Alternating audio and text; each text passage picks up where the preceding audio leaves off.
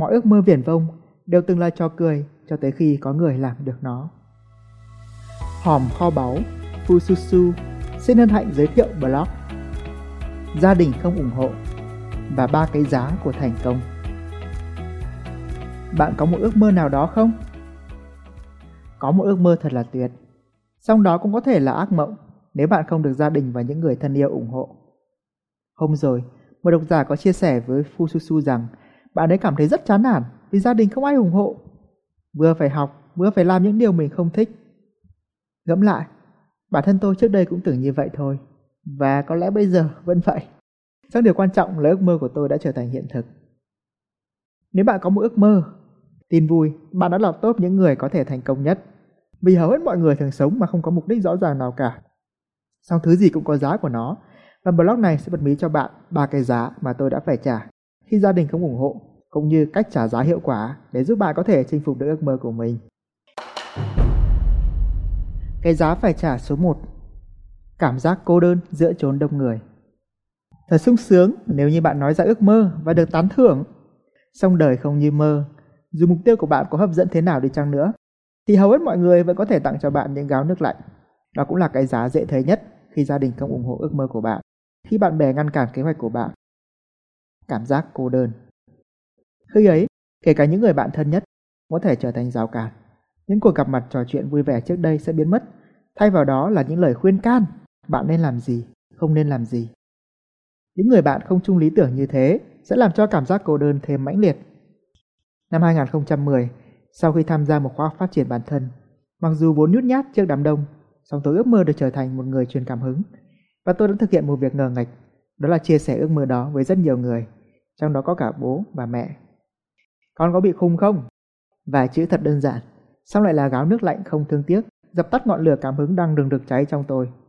Cũng phải thôi, càng là những người yêu thương bạn nhất, họ sẽ càng không muốn bạn vấp ngã và sẽ cố đưa ra những lời khuyên để bạn được an toàn nhất có thể. Cổ nhân đã dạy, bạn phải làm những thứ chưa từng làm để đạt được những điều chưa từng có. Và thường những thứ bạn thực sự mong muốn lại nằm ở ngoài vùng an toàn. Hỡi mọi người đều thích sống một cuộc đời bình lặng chứ chẳng ai thích mạo hiểm. Nên khi bạn trở nên khác biệt thì bạn buộc phải chấp nhận sự cô đơn. Để trả cái giá này không khó, vì cô đơn suy cho cùng cũng chỉ là một dạng cảm xúc mà thôi. Hãy chấp nhận cái giá đó và trả nó bằng sự tập trung. Hãy hành động, vì cứ mỗi phút bạn đau khổ vì không ai ủng hộ là bạn đã mất đi 60 giây để hành động và biến mục tiêu của mình thành hiện thực rồi phải không? Nhờ sự tập trung theo đuổi mục tiêu mà tôi đã tìm được một môi trường phù hợp, kết bạn với những người cùng chí hướng. Năm 2012, tôi đã trở thành một trainer trong một tổ chức đào tạo uy tín và truyền cảm hứng cho cả chục ngàn người như mơ ước. Song sự thật là gia đình vẫn không ủng hộ ước mơ của tôi. Dù sao đi nữa, tôi vẫn thầm cảm ơn họ. Nhờ có những lời can ngăn ấy mà tôi nhìn được rõ các rào cản mình cần phải vượt qua và từng bước đập tan chúng. Điều mà tôi nhận ra đó là dù cho gia đình có không ủng hộ ước mơ của bạn thì đó cũng là một dạng ủng hộ theo một cách nào đó giúp ước mơ của bạn trở nên có giá hơn. Cái giá phải trả số 2 Khó khăn về tài chính nếu bạn luyện tập thói quen tư duy tích cực thì những khó khăn về mặt cảm xúc có lẽ không khó để vượt qua. Song một loại khó khăn khác sẽ khó mà giải quyết được trong ngày một ngày hai và có thể sẽ ảnh hưởng lớn tới quyết định của bạn, đặc biệt là khi gia đình không ủng hộ. Đó là khó khăn về mặt tài chính. Nhiều bạn không sống được với ước mơ của mình vì lý do họ phụ thuộc vào gia đình, đặc biệt là về mặt tài chính.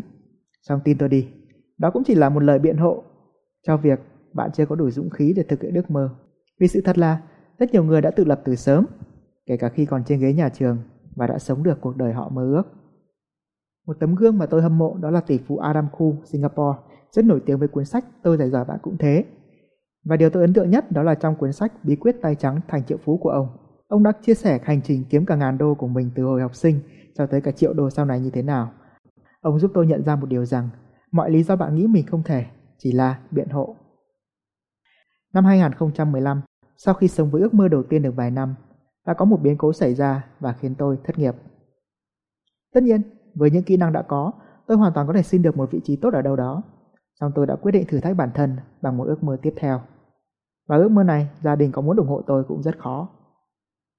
Đó là vừa du lịch vừa viết sách. Vào thời điểm ấy, do chưa quản lý tài chính tốt cũng như đầu tư sai cách, nên số tiền tôi tích lũy được trong tài khoản không còn nhiều. Việc đi du lịch vài ngày thông thường còn khó, huống chi là đi du lịch vài tháng tới cả năm như vậy. Sau một lần nữa, Tất cả mọi lý do bạn nghĩ rằng mình không thể đều chỉ là biện hộ. Khi bắt tay vào thực hiện, kiểu gì giải pháp cũng sẽ tới. Sau khi tìm hiểu, tôi khám phá ra rằng nếu biết cân đối, bạn hoàn toàn có thể đi du lịch với chi phí tương đương thậm chí thấp hơn khi sống ở thành phố. Thậm chí đã có rất nhiều người với nghệ thuật hitchhiking và couchsurfing, họ đã đi du lịch toàn thế giới gần như là free. Thế là tôi gom góp chút tiền còn lại và lên đường. Ban đầu khá là khó khăn, cảm giác đi du lịch trong khi thất nghiệp không hề đơn giản, song tôi đã nhận được rất nhiều sự giúp đỡ. Một người bạn đã rủ tôi tới Phú Quốc và tôi dành 3 tháng ở đó để áp dụng mọi thứ mình biết và bắt đầu kiếm được những đồng thu nhập thụ động đầu tiên trong đời. Từ đó tới nay đã hơn 5 năm và tôi chợt nhận ra mình đang sống với ước mơ của mình một lần nữa. Mỗi năm tôi đều xuất bản đều đặn một cuốn sách cũng như vô số blog để giúp đỡ càng nhiều người càng tốt.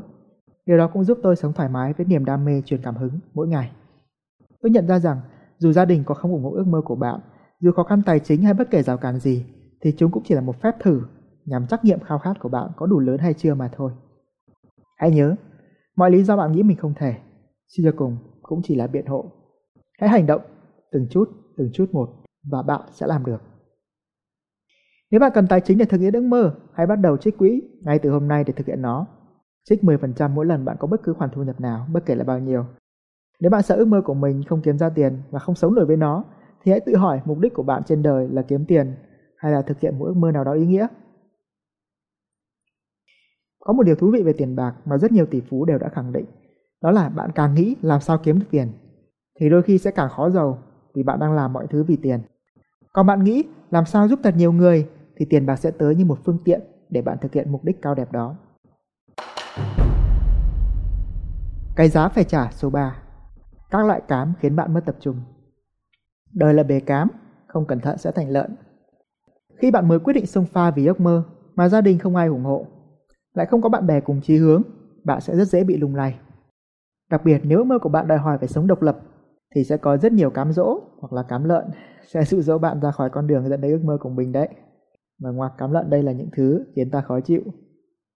Tôi còn nhớ có những khoảng thời gian buồn chán mệt mỏi. Tôi thả mình trong các series anime của Nhật và dành cả tuần liền ngập mặt trong hàng trăm tập phim hoạt hình.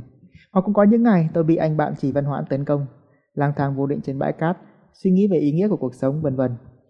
Khi thực hiện ước mơ mà gia đình cũng ủng hộ, bạn bè cũng không đi cùng, đó là cơ hội tuyệt vời để các thế lực của Matachu tấn công bạn liên tiếp.